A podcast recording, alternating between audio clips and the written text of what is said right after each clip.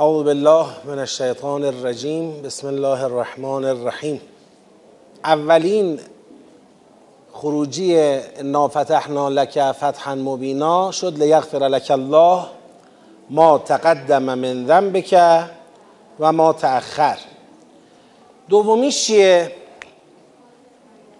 و یتم نعمته علیک. ببینید یتم و یتم نعمته علیک. یتمه چرا منصوب عطف به لیغفره شده؟ لیغفره و یتمه. این خروجی اول مغفرت خروجی دوم اتمام نعمت بر تو و تا تمام کند نعمت خود را بر تو. حالا اینجا می‌خوایم سیاقی بفهمیم. نعمت در اینجا چی می‌تونه باشه با توجه به سیاق؟ احسن. یعنی با توجه به سیاق این نعمت همون مغفرت قبلیه. چرا؟ چون در سیاق نعمتی به جز مغفرت مطرح نبود. می‌خواد بگه نعمت مغفرت را خدا می‌خواد بر تو چه کند؟ تمام کند. مغفرت از چی بود؟ از گناه. مغفرت از گناه. نعمت مغفرت از گناه چگونه تمام می شود؟ ببینید دقت کنید. میگیم فلانی الحمدلله میشه بهش اعتماد کرد. چون گناه نمی‌کنه. ای کاش اشتباه هم نکنه. احسن. بین یعنی اون چه که گناه یه نفر گناه نمی‌کنه. خب حله. آقا گناه نمی‌کنه یعنی آدم معصوم و قابل اعتمادی است. اما آیا تضمین می‌کنی اشتباه هم نکنه؟ اشتباه غیر از گناهه. اشتباه یعنی چی؟ الان آقا داریم با مثلا فرض کنید وسیله نقلیه عمومی میریم راننده آدم با تقواییه و گناه بگید نمی‌کنه. اما تضمین میدی اشتباه هم نکنه. مثلا بی موقع سبقت در نیاد. مثلا سر پیش با سرعت یه دفعه قافل از پیچ نشه که با سرعت بپیچه اتوبوس چپ کنه. یا مثلا به راه رو قشنگ بلد باشه تو دوراهی ها اشتباه نکنه. این یه بحث دیگه است. خب پس شد چی؟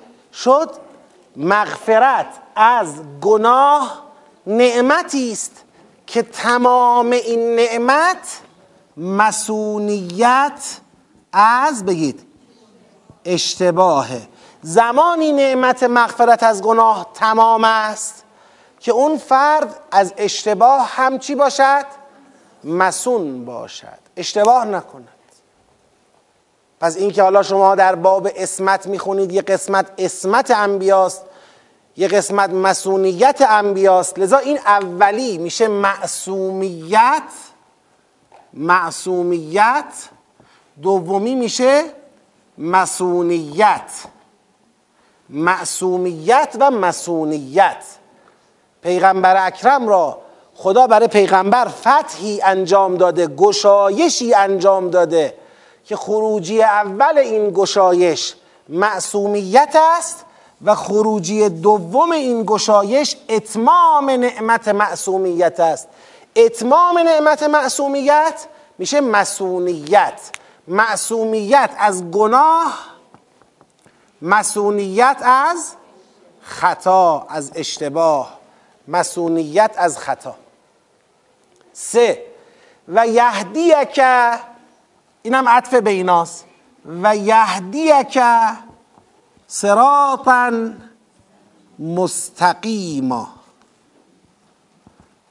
ما فتحی برای تو انجام دادیم که خروجی سومش اینه که خدا هدایت می کند تو را به سراطی مستقیم. سرات مستقیم یعنی چی؟ سرات مستقیم یعنی راهی برای رسیدن که از همه راه های دیگر برای عبور چیه؟ مناسب تره چرا؟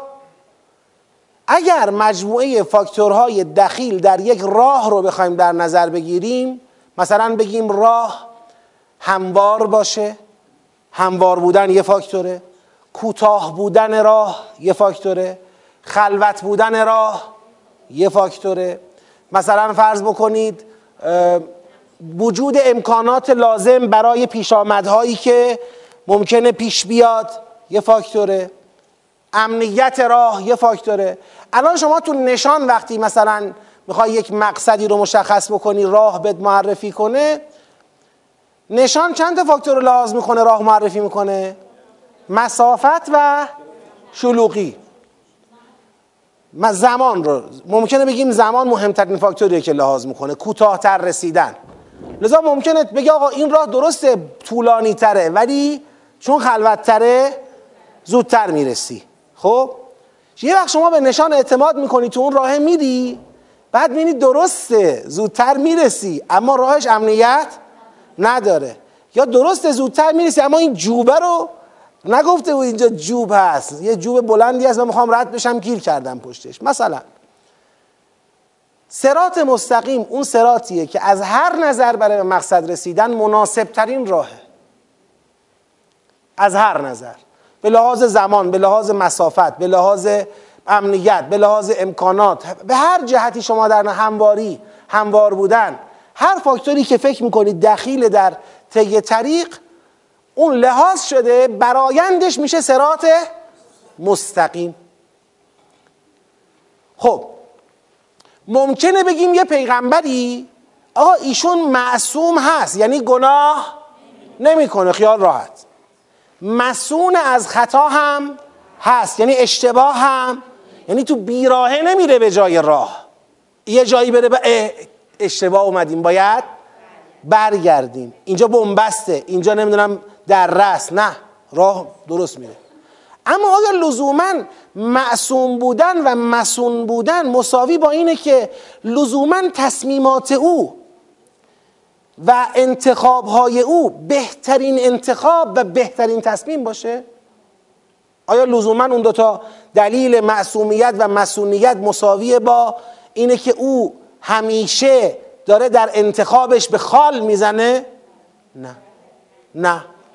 نه لزوما نه. بله من گناه نکردم. راهی هم که انتخاب کردم اشتباه نبود. اما آیا سرات مستقیم بود؟ آیا این بهترین گزینه بود این گزینه که من انتخاب کردم؟ آها. خدا می‌خواد بگه من پیغمبر فتحی به تو دادم. یه خروجیش معصومیت از گناه. یه خروجیش مسئولیت از اشتباه. یه خروجیش مهدویت به سرات مستقیم. یعنی همیشه بهترین راه رو من جلو پات می‌ذارم.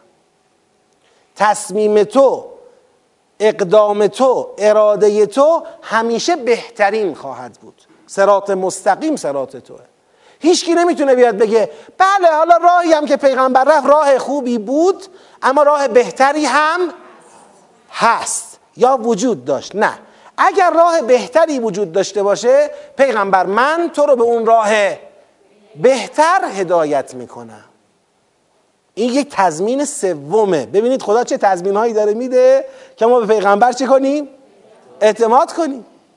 باور کنیم که آقا خیالتون راحت باشه. پس معصومیت از گناه مسئولیت از خطا مهدویت مهدویت به سرات مستقیم. اینم خروجی سوم. و اما خروجی چهارم چیه؟ و ینصرک الله نصرا عزیزا. و ینصرک الله. خروجی چهارم. و ینصرک اینم باز منصوبه. ببین لیغفر یتم یهدیه ینصره. همه این در واقع ان مقدر لان یغفر لان یتم لان یهدیه لان ینصره. یعنی لمغفرت الله لک. یعنی لاتمام نعمته علیک لهدایتک صراطا مستقیما لنصرک نصرا عزیزا و ینصرک الله نصرا عزیزا. چهارمین خروجی فتح برای پیغمبر اینه که خدا ایشون رو نصرت می کند نصرتی عزیز. دو تا تو این نکته هست. تو نصرت و نصرت عزیز دو تا نکته هست. یه کسی هست که گناه نمی‌کنه خطا هم نمی‌کنه. راهی هم که خدا جلو پاش می‌ذاره بهترین راه برای رسیدن به مقصده. اما لزوما خدا در طی اون طریق او را یاری هم می‌کنه. این یه بحث چهارمیه. می‌خواد بگی ببین گناه من تضمین میدم نمی‌کنه ایشون. خطا من خدا تضمین میدم ایشون انجام نمیده. و سرات سراتی که انتخاب می‌کنه راهی که انتخاب می‌کنه من خدا تضمین میدم بهترین و مستقیم راه مستقیم باشه. اینم از این. یه تضمین چهارم بهتون میدم. در طی سرات مستقیم خودم چیکارش می‌کنم؟ کمکش می‌کنم. این کمک منم با پیغمبر هست. من اون رو یاری می‌کنم.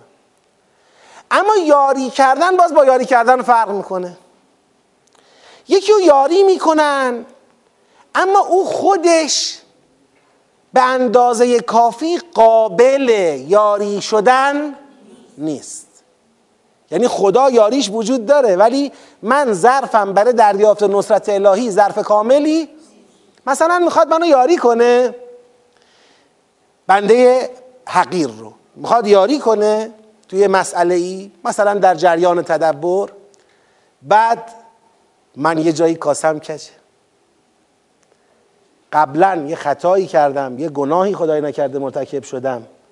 یه جایی طوری حرف زدم یه دلی شکستم یه بساتی را انداختم که اون به لحاظ تکوینی مانع از جذب یاری خدا به شکل کامله. این نصر عزیز نیست. نصره ولی نصر عزیز نیست. نصر عزیز مال اون کسیه که هیچ جایی از ظرفش برای یاری خدا سوراخ نشتی پارگی کجی بگید نداره. قشنگ هر چی خدا نصرت می‌کنه اون فیکس دریافت می‌کنه. ظرف چنین ظرفیه. بخواد دیگه پیغمبر به غیر از معصومیتت و مسونیتت و مهدویت تو منصور هم از جانب ما هستی به نصر عزیز. منصوریت به نصر عزیز. به نصری که عزیزه عزیز یعنی نفوذ ناپذیره یعنی نصری است که خللی آفتی آسیبی به اون نصر وارد نمیشه. از جانب توی دریافت کننده. کامل. نصر کامل. همه بدانن. اگر جهان اسلام در جا می‌زنه یه وقتایی کج میره یه وقتایی اشتباه میره یه وقتایی اینا مربوط به پیغمبر نیست مربوط به خود ماست. تو قسمت پیغمبر تو قسمت استناد مسلمین به پیغمبر خدا چهار چیز رو تضمین کرده. معصومیت را مسونیت را مهدویت را منصوریت را. معصوم از گناه مسون از خطا مهدی به سرات مستقیم منصور به نصر عزیز. خدا از چهار یعنی چهار تا میخ محکم کوبیده که در اعتماد به پیغمبر جای شک و شبهه و تردید و نگرانی و استراب و چه و چه باقی نمونه. اون چه پیغمبر به ما تحویل میده اون چه پیغمبر در جایگاه وساطت بین ما و خدا داره ایفای نقش می‌کنه یه چنین جایگاه مستحکمی است. خب. همینجا می‌خوام برگردم به انا فتحنا لک فتحا مبینا. خداییش این چهارتا رو به فتح مکه رد داره. به فتح حدیبیه رد داره. چهار تا اصل راجع به رسالت پیغمبر چهار تا اصل مهم مطلق داره بیان میشه. چه کار به فتح مکه و حدیبیه داره؟ آقا این پس چه فتحیه؟ خود همین فتح دیگه. خود این گشایشه. خدا میگه من برای توی پیغمبر مثل انا اعطینا کل کوثر انا فتحنا لک فتحا مبینا. پیغمبر از طرف تو از جانب تو درباره تو هیچ گرهی که کسی بخواد بگه من نتونستم با پیغمبر همراه بشم به خاطر این گره به خاطر این مشکل به خاطر این مانع که تو پیغمبر بود. ما هیچی باقی نذاشتیم. یه جوری گشودیم. فتحا مبینا. حجت را در اعتماد به تو بر همه تمام کردیم ما. انا فتحنا لك فتحا مبینا. لیغفر لك الله ما تقدم من ذنبك و ما تأخر و یتم نعمته علیک و صراطا مستقیما و ینصرک الله نصرا. عزیزا این سه آیه آمد تا از جانب پیغمبر یه خیال راحتی مطلقی به ما بده. بذارید همینجا من یه حرفی رو بزنم. اونم اینه. بعضی اولا الان یه سوال مطرح می‌کنن که خب پیغمبر در واقع پیغمبر رهبر کیا بوده؟ مردم زمان خودش. الان که ما به پیغمبر کاری نداریم پیغمبر هم کاری به ما نداره. پس این آیات یک تاریخچه است. ای خوش به حال اون مردمی که پیغمبرشون چی بود؟ بگید. معصوم بود مسون بود مهدی بود و منصور بود. خب این اشتباهه. پیغمبر همون نسبتی که با مردم اصر خودش دارد با من و شما دارد. با بچه های من و شما دارد. مگه پیغمبر ما عوض شد؟ مگه پیغمبر تغییر کرد؟ مگه پیغمبر تغییر می‌کنه؟ پیغمبر یکیه.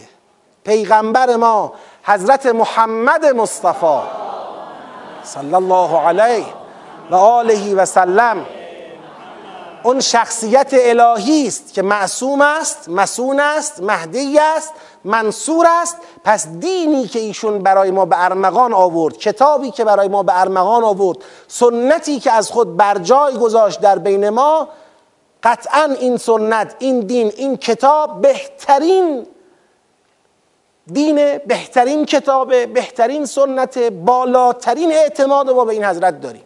این مطلب اول.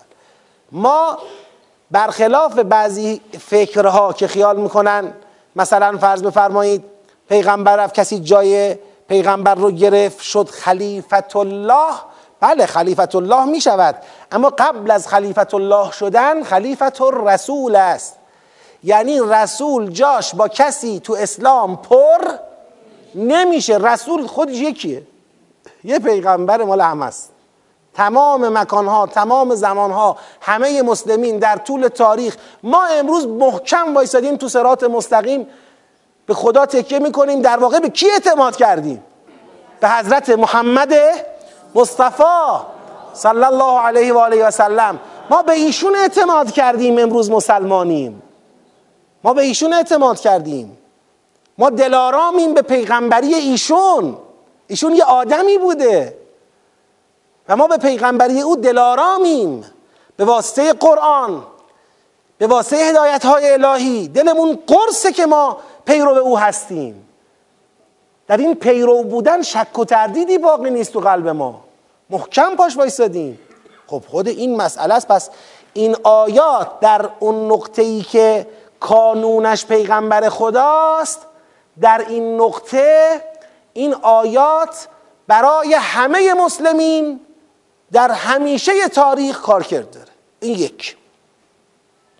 نکته دوم این که جانشینان پیغمبر آقا بله حالا پیغمبر از دنیا رفتن به حیات ظاهری از بین ما رفتن. کسی می‌خواد جای پیغمبر بنشینه این فرمول نشون میده که این ویژگی ها باید در اون جانشین پیغمبر هم باشه. خب جانشین پیغمبر حالا پیغمبری که معصوم بوده مسون بوده مهدی بوده منصور بوده من عند الله این پیغمبر رفته بعد فلان ابن فلان رو گذاشتن جاش. نه معصومه نه مسونه نه مهدیه نه منصوره. بابا جمع کن برو. چطور ادعای جانشینی پیغمبر کردید؟ کسانی که از جانب خدا و به تایید پیغمبر هیچ کدوم از این چهار اوصاف را چهار وصف را شما نداشتید. شما فاقد همش بودید. نه معصومیت داشتید که پیغمبر تایید کنه شما را. نه مسئولیت داشتید. بارها اشتباه کردید. نه مهدی به سرات مستقیم بودید. نه منصور به نصر عزیز بودید. جرأت نمی کردید پاتون رو بذارید تو میدان ها جلو. آقا شما چطور اومدید جای پیغمبر این چنینی نشستید؟ این خودش فرموله. و این منطق تشیع را در اعتماد به جانشینان معصوم مسون مهدی منصور برای پیغمبر این منطق تایید قرآنیش اینجاست. اینا آیات ولایت آیات اهل بیت. آقا اهل بیت جانشینان پیغمبرن که تمام این چهار تا صفت را به تصریح پیغمبر دارن. خب. آقا ما در دوره غیبتیم. خوش به حال اونایی که اون موقع که بودن پیغمبر بود. اون موقع که بودن امام معصوم حضور مستقیم داشت. خب اونا دلشون راحت بود اونا خیالشون راحت بود. به پیغمبر چه می‌کردن؟ اعتماد می‌کردن. حالا ما چیکار کنیم؟ اولا. دو تا نکته مهم می‌خوام بهتون بگم. امروز رهبر الهی ما کیه؟ امام زمان. این اولا.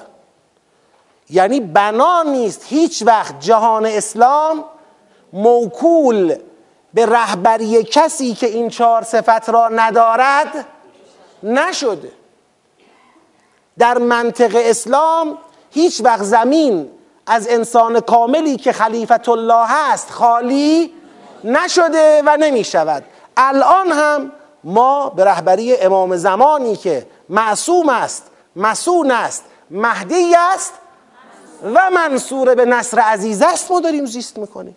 حالا این خورشید پشت ابر به اراده الهی. و الان نوری که در بین ماست الا ولا بود نور وجود زیجود امام زمان علیه السلامه.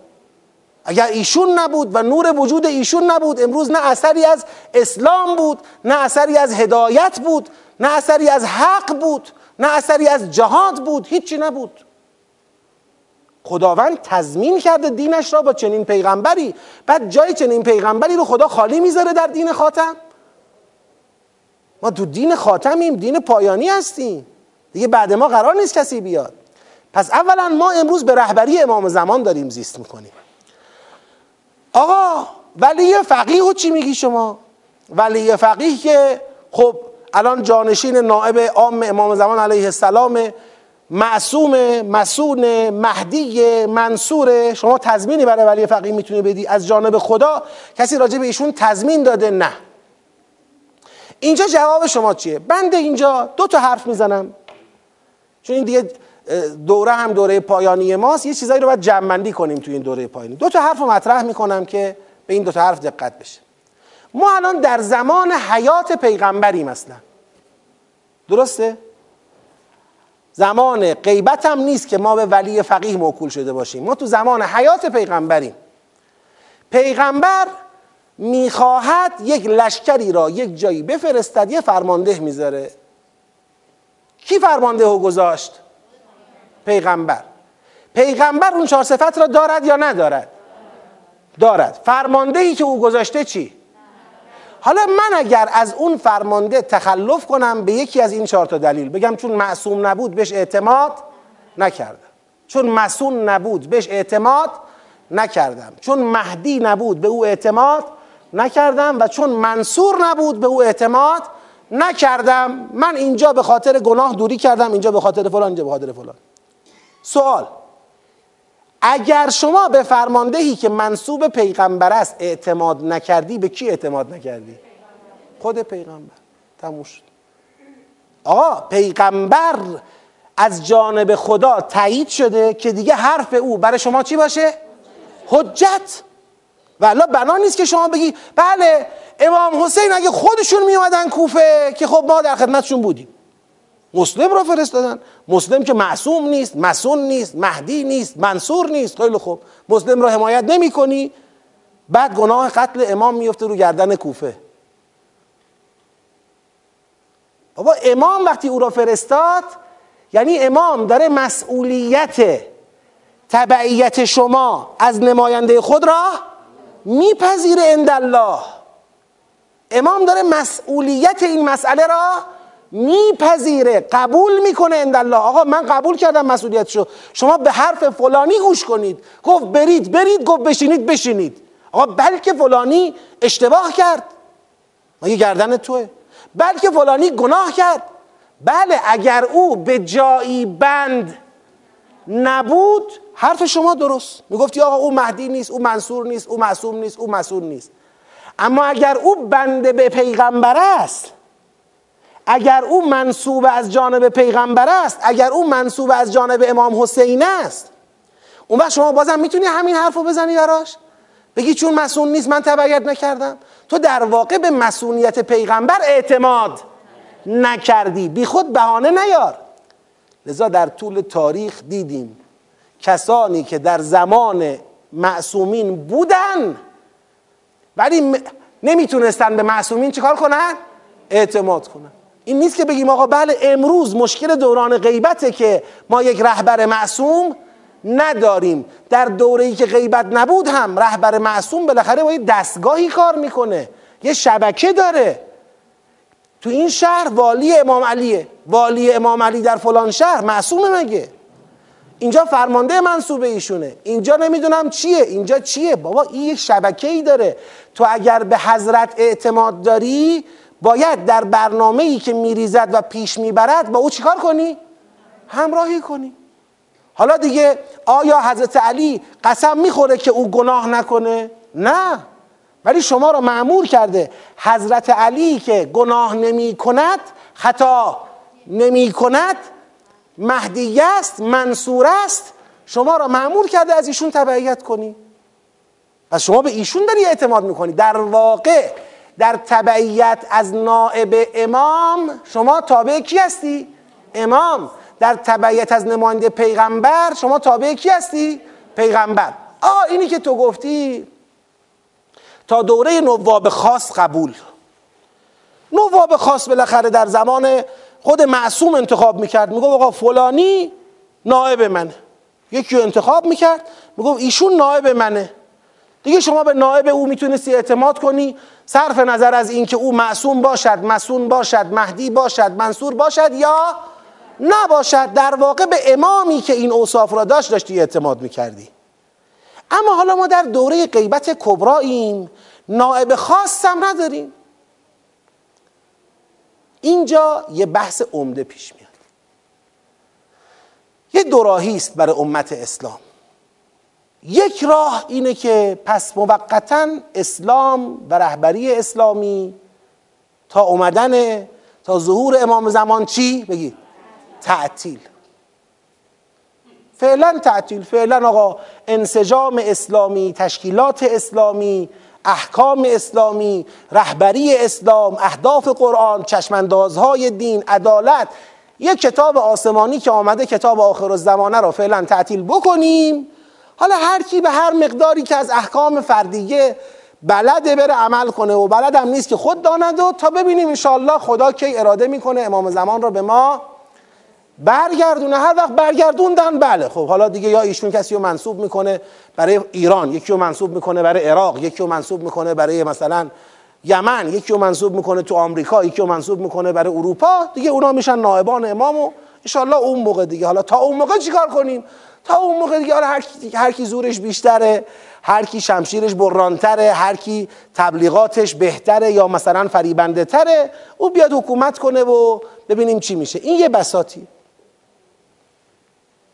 یکی هم اینه که نه آقا تعطیل نه. پس چی؟ بیایم ببینیم. اگر امام زمان چون الان زنده است امام زمان در پس پرده غیبته. ما می‌خوایم ببینیم حالا که ایشون دسترسی مستقیم خودش را به ما و ما را به خودش بگید. قطع کرده میگه آقا فعلا نمی‌تونید به من دسترسی پیدا کنید. ما بیایم تکیه کنیم به کتاب و به سنت. نه به عنوان معصوم پانزدهم نه به عنوان معصوم شانزدهم به عنوان یک تخصصی که بریم تو کتاب و سنت ببینیم در دوره ای که ما هستیم تو این دوراهی که ما هستیم تو این شرایطی که ما هستیم قرآن و سنت اقتضاعش چیه؟ آیا خدا پیغمبر خدا و اهل بیت اینجا حرفی دارن یا ندارن اگه حرفی دارن این حرف چیه؟ ما به اندازه توان به قرآن و سنت تکیه بکنیم سعی کنیم نزدیکترین رفتار را به اون که اگر امام زمان بود دستور می‌داد داشته باشیم. یا نه کلا رها کنیم همه چیز رو. من می‌خوام اینجا جواب عقل رو اولا بشنویم. ببینیم عقل چی میگه. عقل میگه اگر تو دستت به رهبر معصومت نمی‌رسد کلا مقوله رهبری دینی و مقوله کتاب و مقوله اسلام و قرآن و اهداف و جامعه و اینا رو رها کن یا نه به اندازه توانت سعی کن کاری رو انجام بدی که نزدیکترین کار باشه به اون چه اگر رهبر دینی تو بود همون رو چه می‌کرد؟ دستور می‌داد عقل کدوم رو میگه؟ اقلا کدوم رو میگن؟ مسلما دومی هیچ کس هیچ عاقلی نمیاد بگه تعطیل. قاعده عقلیش چیه؟ میگه ما لا یدرک کلهو لا یترک کله چیزی که همه اش را نمی‌شود داشت کلش را نباید از دست داد. به اندازه توان باید داشت. آقا من یا باید بفرمایید یا باید همیشه و هر روز بهترین غذا را بخورم یا اصلا دیگه من غذا نمی‌خورم. خب حالا همیشه و هر روز نمی‌تونی بهترین غذا رو بخوری. اما که اصلا غذا نخوری اشتباهه که هیچ عاقلی نمیاد یک ضرورت را که نمی‌تونه بهش دسترسی کامل داشته باشه کلا چه کنه؟ رها کنه. اینجاست که یه دانش پدید میاد به نام فقه. که فقه البته به معنی احکام حرام و حلالی که فقط ما می‌دونیم نیست. این فقه که اینجا گفته میشه فقه اکبره. یعنی دانش اسلام شناسی که آقا ما یک کسانی رو لازم داریم چه اینکه در دوره حضور معصومین هم لازم داشتیم. چون اونجا هم اینا باز شبکه داشتن دیگه. کسانی رو لازم داریم که اونا عالم بشن متخصص بشن به کتاب و به سنت واقف بشن با وقوف به کتاب و سنت بتوانند در دراهی ها و مسئله ها احکامی را استنباط کنند که نزدیکترین احکام باشه به اون چه اراده خداست به اون چه اگر رهبر الهی خودش بود اون رو می‌گفت. این دانشی یعنی اقلا این دانش را به وجود آوردند متخصصان این دانش رو بهش میگن فقیه. یعنی اسلام شناس این اسلام شناسه خب آقا حالا این همه اسلام شناس جامعه که نمی‌تونه تیکه تیکه هر کس یه اسلام شناس یک قبیله درست کنه که. جامعه هستیم. امت مسلمانیم. خیلی از مسائلی که تو قرآنه مستلزم نگاه امت و انسجام و وحدته. مثلا جنگ با کفار مثلا اجرای احکام و حدود شرعی. پس باز اغلا یه قدم میان جلوتر. میگن آقا از بین فقها بیایم به اون کسی که از همه بگید فقیه تره آقا بلکه فقیه تر بود اما آدم با تقوایی نبود. نه با تقواتره. بلکه با تقواتر بود اما تدبیر و مدیریت نداشت. نه مدیرتره مدبرتره. شجاعتره زمانشناستره. آقا بیا از بین فقها کسی را انتخاب بکن که اون این ویژگی ها را داشته باشه. به او بگو نائب عام. میگه آقا بله من امروز ادعا نمی کنم شما را خود امام زمان منصوب کرده. ولی ما مردمی که دوست داریم به رهبری امام زمانمون که امروز در پس پرده غیبت است حرکت کنیم. و البته امام زمانمون برای تربیت ما صلاح دانسته که فعلا نائب خاص معرفی. نکنه ما مردم رفتیم از بین خودمون فقیه ترین را شجاع ترین را با تقوا ترین را پاکیزه ترین را مدیرترین را مدبرترین را پیدا کردیم و با اقتداع به او سعی می‌کنیم نزدیکترین رفتار را به اون چه مرزی رضای خدا قرآن و امام زمان است بگید. داشته باشیم. آیا صرف نظر از اینکه ما امروز تو چه شرایطی هستیم من اون کار ندارم. اونجا اشاره خواهم کرد. اما صرف نظر می‌خوام ذهنی بحث کنم. تو این نقطه و به این نتیجه اقلا می‌رسن یا نمی‌رسن؟ اقلا میگن بیا اسلام رو کلا ببوس بذار کنار. اسلامی که توحیدش را ثابت کردی نبوتش را ثابت کردی معادش را ثابت کردی حقانیت کتابش را ثابت کردی. ببوس بذار کنار چون امام زمان در پس پرده غیبته.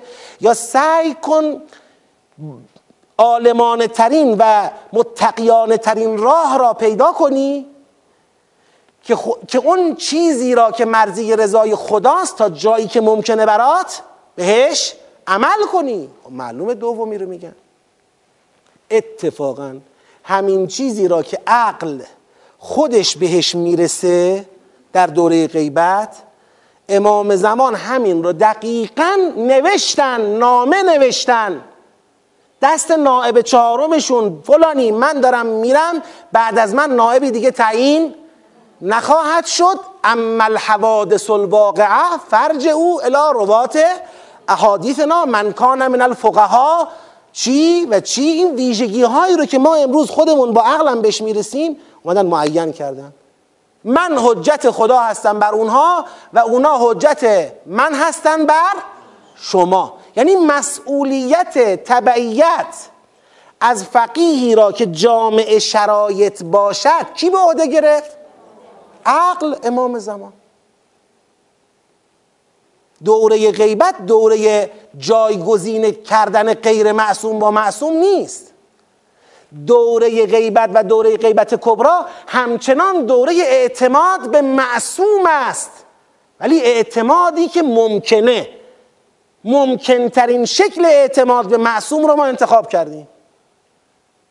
و در واقع کنار گذاشتن این راهی که بین ما و معصوم از طریق فقیه جامع و شرایط قابل تعریفه حذف کردن این حذف تکیه به کیه؟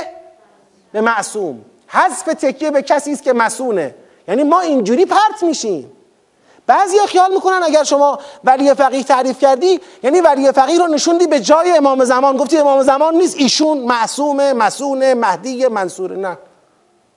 امام زمان معصوم مسون مهدی منصوره. و بالاتر از امام زمان پیغمبره که این صفات را داره. ما چون دستمون مستقیم به او نمی‌رسه با فقیه جامع و شرایط راهی باز کرده ایم. که رها از تکیه به معصوم مسون مهدی منصور نباشیم. او اعتماد بتونیم یه تکیه یه راهی به سوی او باز کنیم. خب اینجا یه بحث بعدی پیش میاد. بحث بعدی اینه که شما چطور انتخاب می‌کنید؟ شما چطور تشخیص می‌دید؟ اینجوری بگم بهتره.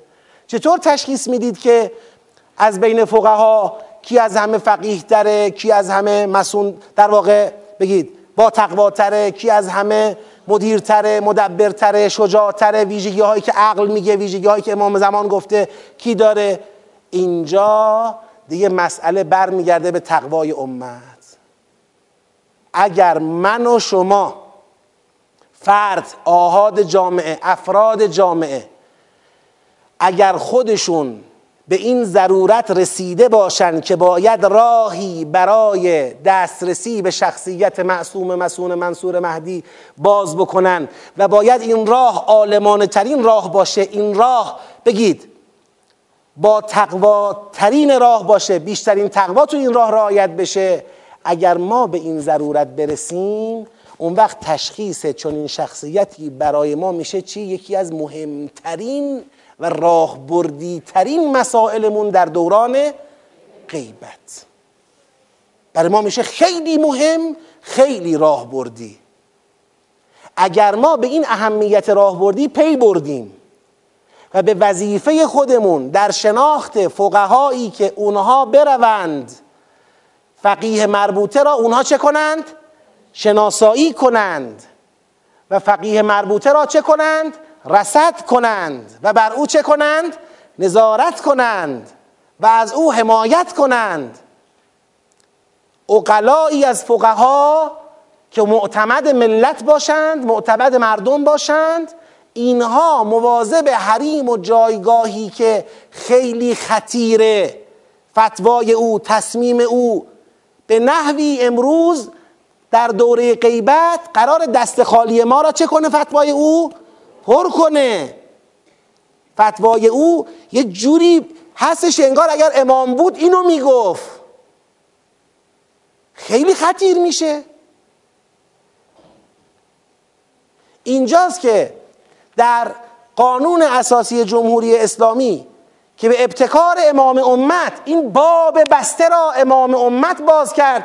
برای شادی روحش صلوات بفرستید. اللهم صل علی محمد و آل محمد. در قانون اساسی جمهوری اسلامی مقوله خبرگان تعریف میشه. آقا خبرگانی را انتخاب کنن ملت. که این خبرگان برن خبره باشن بشناسن بدونن نظارت کنن دنبال کنن پیگیر باشن. این میشه خیلی مهم. اینجا ما توی پرانتز یه نقد کوچکی داریم که ظاهرش کوچیکه ولی خیلی عمیق و جدیه.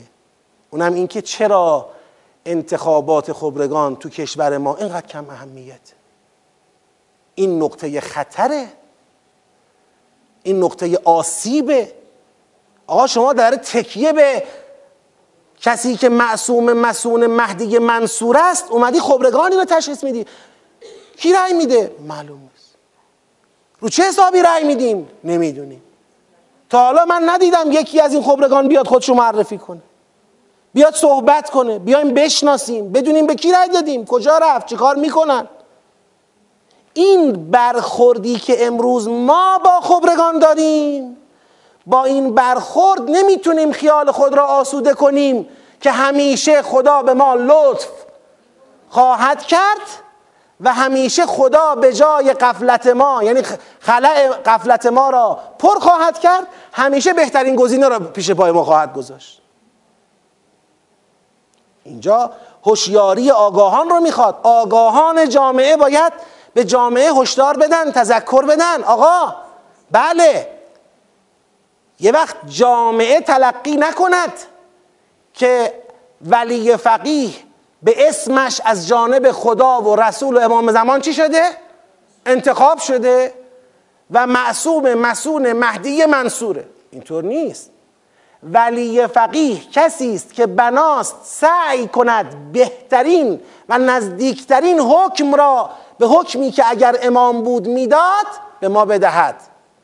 باید خیلی با تقوا باشه خیلی دانشمند باشه خیلی شجاع باشه خیلی زمان شناس باشه خیلی مدیر باشه خیلی مدبر باشه. ولی فقیه جایگاهش چنین جایگاهیه این خطیره. اما اینکه این جایگاه منصوب من عند الله شما چشمت باز بود بسته بود خدا کارشو بلده اینطوری بگی. نیست. جامعه باید چشمش باز باشه.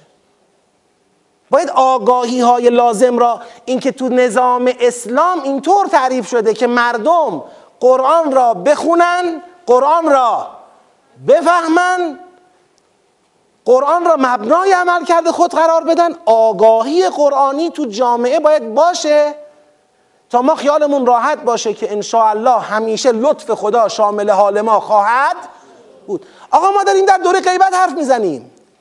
دوره بعد پیغمبر من و شما شیعه به لحاظ اعتقادی این مسیر رو رد کردیم اومدیم تو غیبت داریم حرف می‌زنیم. و الله تمام این بحثایی که امروز من و شما داریم می‌کنیم دقدقه که آقا ما دستم به معصوم نمی‌رسه پس بگید. چه کنم همه این دقدقه ها بعد وفات پیغمبر بگید. وجود داشت. ما معتقد شدیم به اینکه اون معصومیت و مسئولیت و مهدویت و منصوریت را ائمه دارن. و الله بقیه جمع شدن گفتن آقا اون مهدی منصور فلان اون معصوم مسون چه شد؟ بگید. رفت. حالا چیکار کنید موندن سر حالا چیکار کنیم؟ رفتن معتقد شدن به امیرالمؤمنین شدن معاویه ها جامعه رسید به امیرالمؤمنین شدن معاویه ها جامعه رسید به امیرالمؤمنین شدن یزیدها.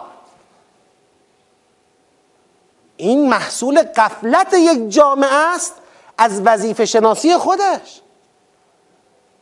که نتونست تشخیص بده که بابا اون بار امانت رو دوش حسین است یا رو دوش یزید؟ رو دوش علی است یا رو دوش معاویه؟ شاخص نداره. این ابتلا ابتلای بزرگ امت اسلام. امروز هم واقعا ما از قبل کلاس تدبر کوچک خودمون این مطلب رو فریاد می‌کنیم. اما هر کی صداش می‌رسه برسانه. آقا احتمام به مقوله ولایت فقیه. احتمام به مقوله خبرگان. من میگم پروردگار متعال. حالا بنده تشخیص شخصی خودم بخوام حرف بزنم حرف زیاد دارم. من میگم لطف خدا تا اینجا شامل حال ملت ما بوده. تضمینی اما خدا برای ادامه لطف به هیچ کس نداده در قرآن. ان الله لا یغیر ما بقوم حتی یغیروا ما به انفسهم. خود ما موظف هستیم به این مسئله اهمیت بدیم. سر مسئله خبرگان حساس بشیم سر مسئله خبرگان بنویسیم مطالبه کنیم دنبال کنیم پیگیر باشیم. میزان احتمام ملت مسلمان به امر فقها و فقیه منتخب یا فقیهی که تشخیص داده میشه برای جانشینی عام امام زمان این میزان احتمام عالمانه و با تقوای مردم به این مسئله ذریب سلامت جامعه و سلام نزدیک بودن جامعه به این منبع معصوم مسئول مهدی منصور را مشخص می‌کنه. این مسئله مسئله بسیار حائز اهمیتی است. البته حرفای فراوان دیگر توش زیاد هستا ما یک مسیری رو خواستیم طی کنیم بگیم اگر پیغمبر اینا هست این فرموله برای جانشینان پیغمبر هم هست. و ما در دوره غیبت نمی‌خوایم بگیم اون ولی فقیه این چهار صفت را دارد. ما می‌خوایم بگیم ولی فقیه صفت علم و تقوا و تدبیر و شجاعت را دارد. که نزدیکترین راه را به این منبع باز کنه. نائب عامه مثل اون اسامه منصوب پیغمبر در دوره حیات خود پیغمبره. مثل مسلم منصوب امام حسین در دوره حیات امام حسینه. و اینجا امتحان مردم اینه که مردم با قرآن شناسی خودشون فقهایی رو بیارن تو این کرسی های حساس بنشونن کرسی های حساس خبرگان که اونا رو هوای نفس فردا حرف نزنن. یعنی تمام افرادی که مردم میفرستن تو خبرگان حالا بگذریم از اینکه آیا سیستم انتخابات خبرگانی سیستم انتخابات مردمی این شکلی برای خبرگان بهترین هست یا نیست؟ حرف خیلی اینجا زیاده. اما متاسفانه حتی بابش باز نمیشه برای گفتگو. بگذریم از اینکه این سیستمش بهترین هست یا نیست. اما مقوله باید مقوله مهمی باشد. تبلور اساسی ترین و مهمترین و محوری ترین تبلور اراده مردم در حاکمیت اسلامی اون اراده است که خروجیش میشه ولی فقیه. نه اینکه خروجی اون اراده میشه رئیس جمهور. رئیس جمهور هم یا رئیس دولت هم اما ولی فقیه که باید برایند فهم دینی مردم باشه. این فرایند باید خوب تعریف بشه درست تعریف بشه. باید پاش با تقوا ایستاده بشه. و الا خطری که در طول, طول تاریخ اسلام متوجه اسلام بوده این خطر همچنان متوجه اسلام هست. الان در بلاد غیر شیعی بعضی وقت می‌بینی کسی را برای خودشون امیرالمومنین خودشون کردن ولی خودشون کردن. که فسق آشکار داره.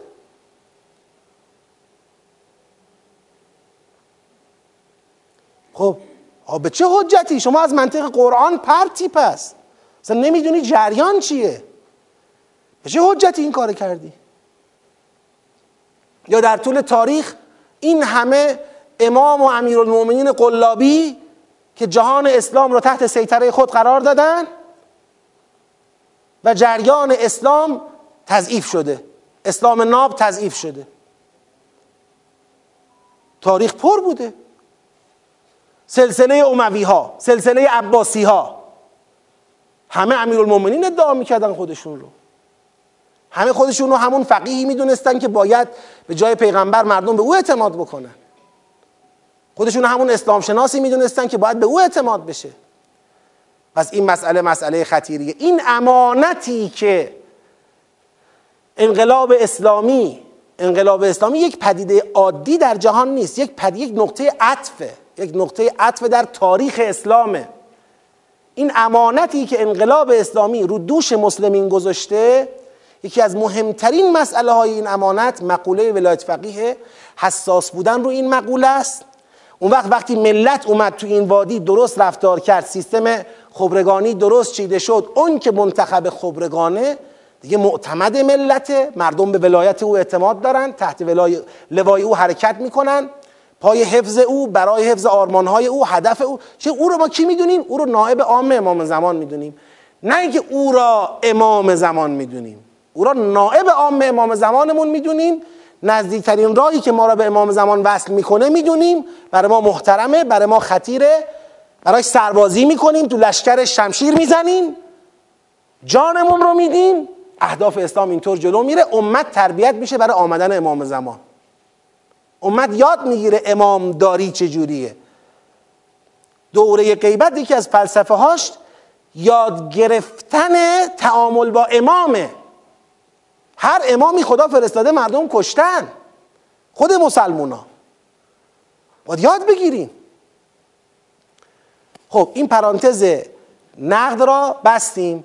اما اصل مطلب رو سعی کردیم با توجه به منابع قرآن و عقل جا بندازیم که آقا مسئله ولایت فقیه رو شما نمی‌تونی در تناقض و در تعارض با این آیات ببینی بلکه اتفاقا مقوله ولایت فقیه و مقوله اعتماد به فقیه جامع و شرایط قطعه مکمل این پازل اسمت و مسئولیت و بحثای بعدیش هست. بفرمایید. ببینید باز هم توی این مسئله ما در یه دوره گذاریم. اگه من می‌خوام یکم واقع بیدانه حرف بزنم توی این موضوع. ما در یک دوره گذار هستیم. تا قبل از شکلگیری انقلاب اسلامی که یک حکومت به نام اسلام در دوره غیبت کبرا برپا بشه و حکومت در رأسش فقیه جامع شرایط باشه مدل چی بود؟ مدلی که تشیع بهش پایبند بود. مدل اعلمیت مرجع اعلم بود که حالا ازش تعبیر میشه به مرجعیت عالی جهان اسلام و تعابیری نظیر این که تو همین روزام نامنگاری هایی که بعضا شد شما تو شبکه های مجازی دیدید از بیت آیه سیستانی و غیره بعضی نامه ها اومد بیرون گفته ها شد فلان. یه مدل اینجوری بود تا قبل از حکومت اسلامی. در بین شیعه می‌گفتن مرجع اعلم فلانیه. سایر مراجع هم به احترام مرجع اعلم عرض اندامی و ادعایی و چیزی نداشتن. مگر منطقه مثلا تو منطقه خودشون مردم بالاخره دسترسی داشتن به مراجع و بحثای اینطوری بود.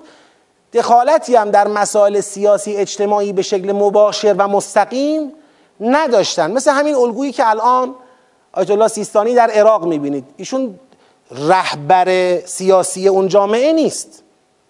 اونجا حضور دارن به عنوان یک مرجع تقلید و مردم هم دارن زندگی اسلامی خودشونو می‌کنن به ایشون از ایشون تقلید می‌کنن. یه وقتی ممکنه در یک مسئله مثل فتوای تنباکوی میرزای شیرازی یه فتوایی صادر کنن یه گرهی هم با فتوای خودشون از جامعه چه کنن؟ باز کنن. اما حاکمیت اسلام مطرح نیست. این الگو بود. الگوی انقلاب اسلامی این الگو را تغییر داد. یعنی این الگو را تبدیل کرد به حاکمیت. وقتی حاکمیت خود به خود مسائل سیاسی اجتماعی میاد تو گود برخلاف قبلش که مسائل سیاسی اجتماعی مسائل مهم مراجع نبود. آقا وضوع بود نمی‌دونم روزه بود نمی‌دونم نماز بود تهارت بود خمس بود چیزایی که داخلی خود شیعه. کاری با حاکمیت و دستگاه حکومتی نداشت. الا میگم توی فتواهایی یه وقت صادر کنن یه دخالتی صورت بگیره. تو این تبدیل از مدل قبلی به مدل جدید یه چالش هایی به وجود اومده. اگر این مدلی که حضرت امام آورد حاکمیت فقیه جامع و شرایط بخواد درست پیش بره لازمش اینه که آقا در مسائل سیاسی اجتماعی مطلقا کسی نباید دیگه فتوا صادر بکنه. خود فقها باید در وهله اول تو مسائل سیاسی اجتماعی اصطلاحا تابع باشن تابع اون فقیه جامع شرایط منتخب باشن. حالا بله تو مسائل فردیه مثل وضوع نماز چیزای دیگه فتوایی صادر می‌کنن راهنما... مردم راهنمایی می‌کنن سر خودش محفوظ. این دوره گذار هنوز به نقطه استقرار کامل نرسیده. چالشی که الان هست اینه جریانهایی به کار افتادن که برگردونن. الان اون خطری که تهدید می‌کنه جریان شیعی و اسلامی رو اون خطر اینه که آقا دیدید الگوی حاکمیت فقیه؟ چالش هایی داره مشکلاتی داره.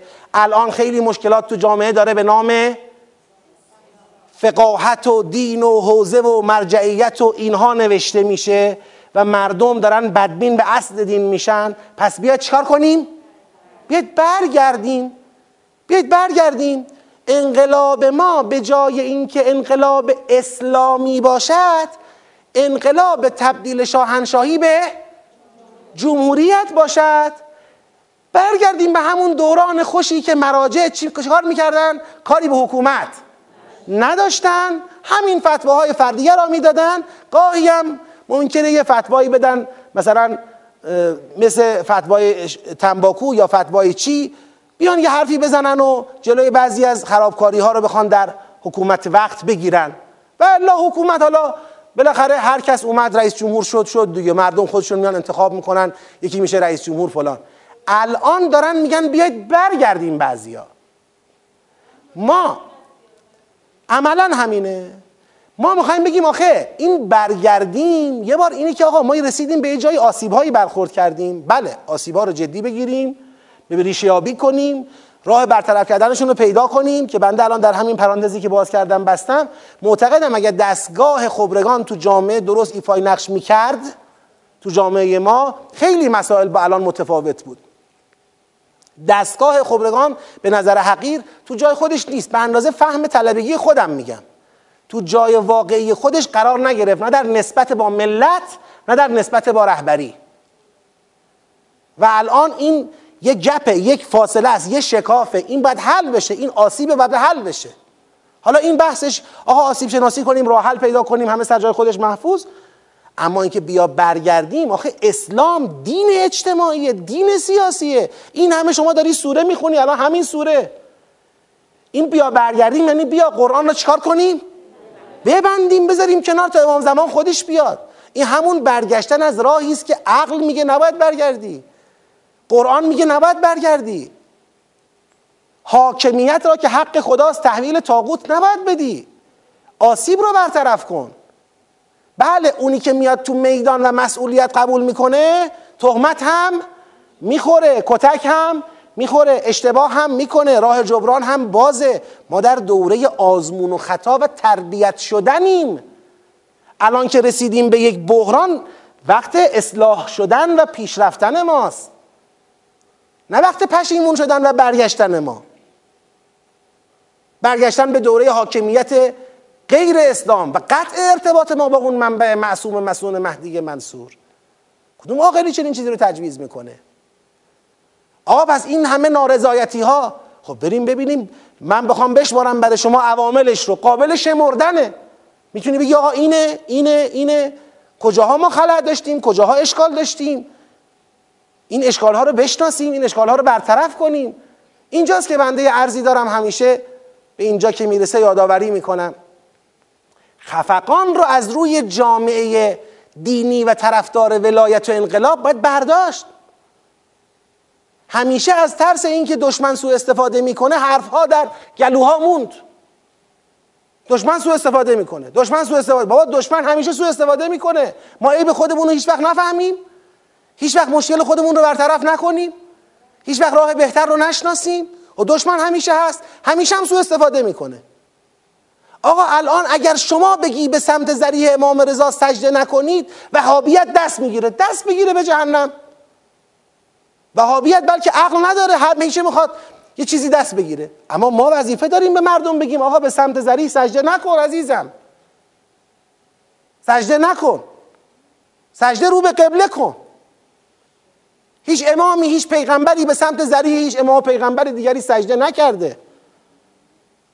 از خود دین درست نکن. حالا وهابیت دست می‌گیره. خودش می‌دونه. بی خود دست می‌گیره. دست می‌گیره بگیره نمی‌گیره نگیره. ما اشکال خودمون رو باید برطرف کنیم.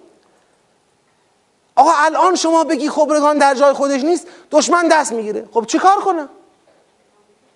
باید شما اگر تش... اگر بله من تشخیص نمیدم حرف مفت می‌زنم جداست. اما کسی تشخیص داده حرف داره می‌زنه متاسفانه تو فضای مذهبی ولایی انقلابی ما حرف نمیشه زن و همین باعث میشه یه چه اتفاقی میفته باعث میشه. زبانهایی امروز بازه که ولایت فقیه را قبول نداره. می‌خواد برگرده به عقب. اونا الان راحت دارن دم از تغییر قانون اساسی می‌زنن. خیلی راحت. میگه قانون اساسی باید تغییر کنه ولایت فقیه اشتباه بوده.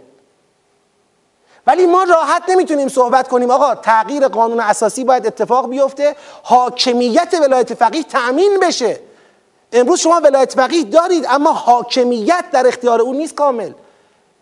منافذ اجرای ولایت وجود نداره مجاری اجرای ولایت وجود نداره. به صد تا دلیل من ثابت می‌کنم. یکیش وجود عنصری به نام رئیس جمهور تو جامعه است. در نظام ولایی نخست وزیر شاید قابل تعریف باشه. رئیس جمهور قابل تعریف نیست. اینو یه بار بشینید اوغلا بحث کنید. بذارید موافقین مخالفین بیان بحث کنن. بله اصلاح قانون اساسی لازمه. منتها تو این فرایند قانون اساسی را اصلاح کنیم یه عده میرن به سمت حذف اسلام اونا زباناشون بازه. چون اونا هیچ مشکل اونا راحت رادیکالن حرفشون هم می‌زنن. زندانشون هم لازم باشه میرن کتکش هم می‌خورن کاراش هم می‌کنن میرن جلو. اونا پیروز میشن آخرش. اما یه عده که میگن آقا قانون اساسی اصلاح می‌خواد به نفع اسلامیت ما برای تأمین مصالح اسلامیت که همون مصالح عدالته اصلاحاتی تو قانون اساسی لازم داریم اینا مجبورن زبان در کام بکشن. چرا؟ چون تو خودشون هو میشن تو خودشون برچسب می‌خورن تو خودشون متهم میشن. تا شما یه حرف بزنی میشی ضد ولایت فقیه ضد نظام اسلامی تموم شد. دیگه هیچی نگو. بابا نمیشه. این خفقان سبب خواهد شد که اون جریان نطق خود را به منطق تبدیل می‌کند منطق خود را حاکم می‌کند. شما نطقت میمونه در مرحله تو گلوت نه منطق میشه نه حاکم میشه. یعنی شما یک نسل بعد باید ببینید که آقا اومدن رفراندوم هم برگزار کردن قانون اساسی هم تغییر کرد به از جمهوری اسلامی به چی؟ جمهوری. تموم شد. آه تموم کن. یا نه حتی این کارو نکردن. اما یه تغییراتی در قانون اساسی اعمال کردن که ولی فقیه تشریفاتی شد. آه یه ولی من این جمله رو تو چندین سخنرانی عرض کردم به نقل از حضرت آقا. اینجا هم عرض می‌کنم. فرمودن میترسم برای جامعه از روزی که یک امامه به سری هم بالای سر این جامعه باشد به عنوان مثلا رهبر جامعه ولی دیگه از اسلام به جز اسمش چیزی نمونده باشه. این فکر نمی‌خواد این تدبیر نمی‌خواد تو قانون و تو عمل می‌خواد. ولی راه فکر و تدبیر بازه؟ نه. متاسفانه به اندازه کافی باز نیست. اینجاست که اشکال پدید میاد. اینجاست که بنده حرفم حالا تو این نقطه اینه. میگه آقا ما اینو می‌فهمیم. بیایید خواهران برادران خدا برکت خواهد داد. نترسید از اینکه آقا ما کمیم و مگه ما چیکار می‌تونیم بکنیم؟ فرهنگ قرآن با نگاه تدبری تدبر در قرآن. تا می توانید تا می توانیم به توسعه این فرهنگ باید کمک کنیم. جامعه ما گام دوم بعد از انقلاب رو وقتی خواهد توانست برداره که مردم ما یک جمعیت مؤثری تو مردم ما قرآن رو بلد باشن. یه جمعیت مؤثری آراء عمومی از تفکرهای قرآنی بلند بشه. مطالبات مقاله ها سرمقاله ها از تفکرهای قرآنی بلند بشه. قرآن یک کتاب مستحبی بذاریم رو تاخچه بخونیم ثواب ببریم نیست. کتاب زندگی و برنامه است. اون جای خود داره. اگر مردم با قرآن معنوس بشن اونجوری که قرآن هست قرآن رو بشناسن مطمئن باشید که خداوند حمایت می‌کنه نصرت الهی می‌رسه کم ما را زیاد می‌کنه کم منفعت قلیلت غلبت فعتا کثیره جمعیت کم بر جمعیت زیاد پیروز شده در طول تاریخ بارها. اما ماها خودمون رو وقتی جدی نگیریم و باور نکنیم که از حرکت ما اتفاقی خواهد افتاد بله اون وقت عملا عرصه میفته دست کسانی که اعتقادی به اسلام یا اعتقادی به انقلاب یا اعتقادی به ولایت فقیه ندارن. یا اعتقادی به اینکه لزوم حراست از جایگاه ولایت فقیه لزوم تأمین مجاری اعمال ولایت تو جامعه. اعتقادی ندارن. خب اونا هم چیکار خواهند کرد؟ مطمئن باشید اونا از ایران یک کشوری خواهند ساخت. در بهترین حالتش یک کشوری مثل کشورهای اروپایی. یعنی دیگه مردم به دنیای خود مشغول باشن. تمام. حالا تو دنیای کشورهای اروپایی چه میگذره از اختلاف طبقاتی؟ بماند که فلسفه انبیا فلسفه حاکمیت اسلام تأمین عدالت و برطرف کردن اختلاف طبقاتیه یک صلوات بفرستید. اللهم صل علی محمد آل محمد. و عجل فرجهم. بله در همه زمان ها پیغمبر ببینید پیغمبر ما چند تا یه پیغمبر شناسی قرآنی انشالله باید یه وقتی کار کنیم. پیغمبر ما تو قرآن کریم به چند چیز معرفی شده. یکیش در سوره زها و ضحا و اللیل اذا سجا ما ودعک ربک و ما قلا وللآخرت خیر لک من الاولا ولسوف یعطیک ربک فترضا. این یه اصله. انا اعطیناک الکوثر فصل لربک وارحر ان شانعک هو الابتر. یه اصله. انا فتحنا لك فتحا مبینا لیغفر لك الله تا آخر این آیات. اصلند این ینصرک الله نه فقط در زمان حیات پیغمبر. تا آسمان هست و تا زمین هست پیغمبر پیغمبر است. پیغمبر آخر الزمان است جایگزین هم ندارد. و پیغمبر زنده است و پیغمبر اهداف و آرمانهایش توسط خدا مدیریت می شود و کارگردانی می شود و پیش می رود و همیشه از جانب پیغمبر نصر عزیز شامل حال ایشون هست و به امت می‌رسه. این همیشه است. نه که اون زمانی که بود نصر عزیز بود الان دیگه نیست. هنوز به غایت خود نرسیده. غایتش اون لیظهره علی الدین کلهی است. هو الذی ارسل رسوله بالهدى و دین الحق لیظهره علی الدین کله خب ما به قایتش نرسیدیم.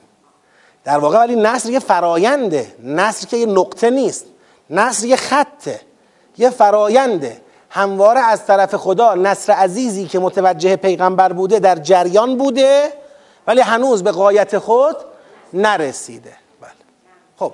حالا وقتی کلاس تمام شد دیگه برای آیات بعدی انشالله در جلسه بعدی. فقط اینکه یادآوری کنم خدمت خواهران و برادران ما توی این جلسات به این مناسبت که به هر حال این سطح ششم تدبره و دیگه سطح پایانی است که ما در خدمت شما هستیم با سوره های حزب مفصل قرآن کریم. به حمدالله خیلی از افراد این کلاس پنج سطح سوره های قرآن رو اومدن.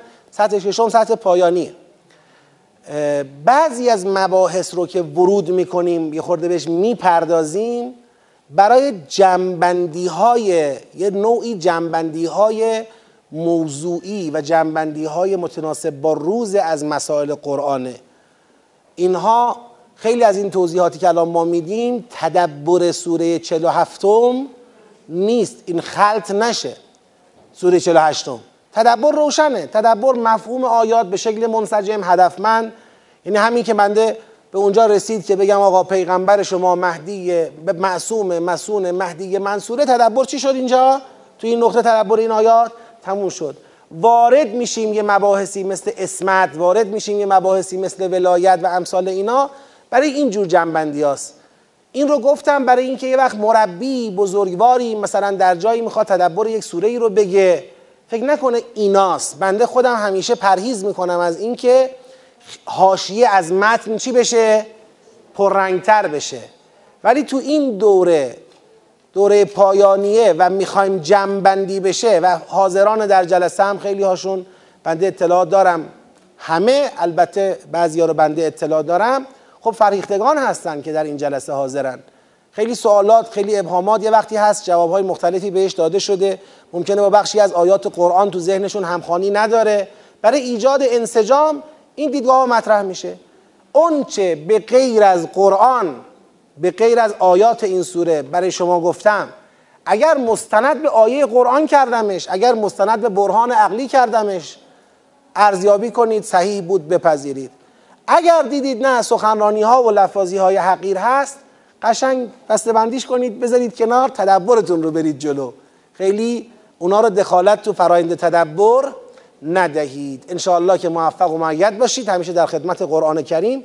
سربلند و السلام علیکم و رحمت الله و برکاته.